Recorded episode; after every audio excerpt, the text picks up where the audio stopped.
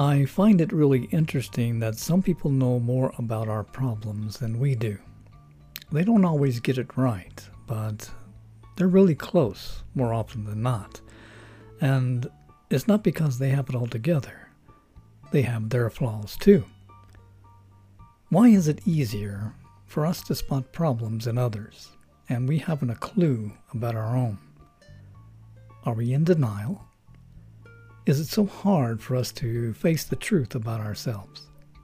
Are we that insecure? If someone knew what your problem was, wouldn't you want them to tell you? But usually, unless a person is a close friend and is comfortable enough with you, otherwise you may never hear about it. Oh, of course, there will be those who would probably relish in pointing out your flaws. But they are the exception and more than likely use that only to elevate themselves at your expense. But sometimes an honest assessment of ourselves is exactly what we need.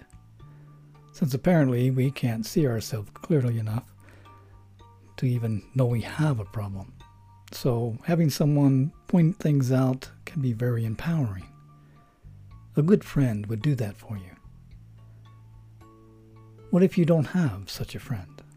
Well, until you find one, you may have to do your own assessments.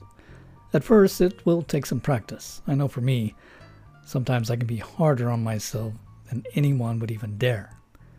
But that's because I know myself. And maybe that's what you need too, is to know yourself.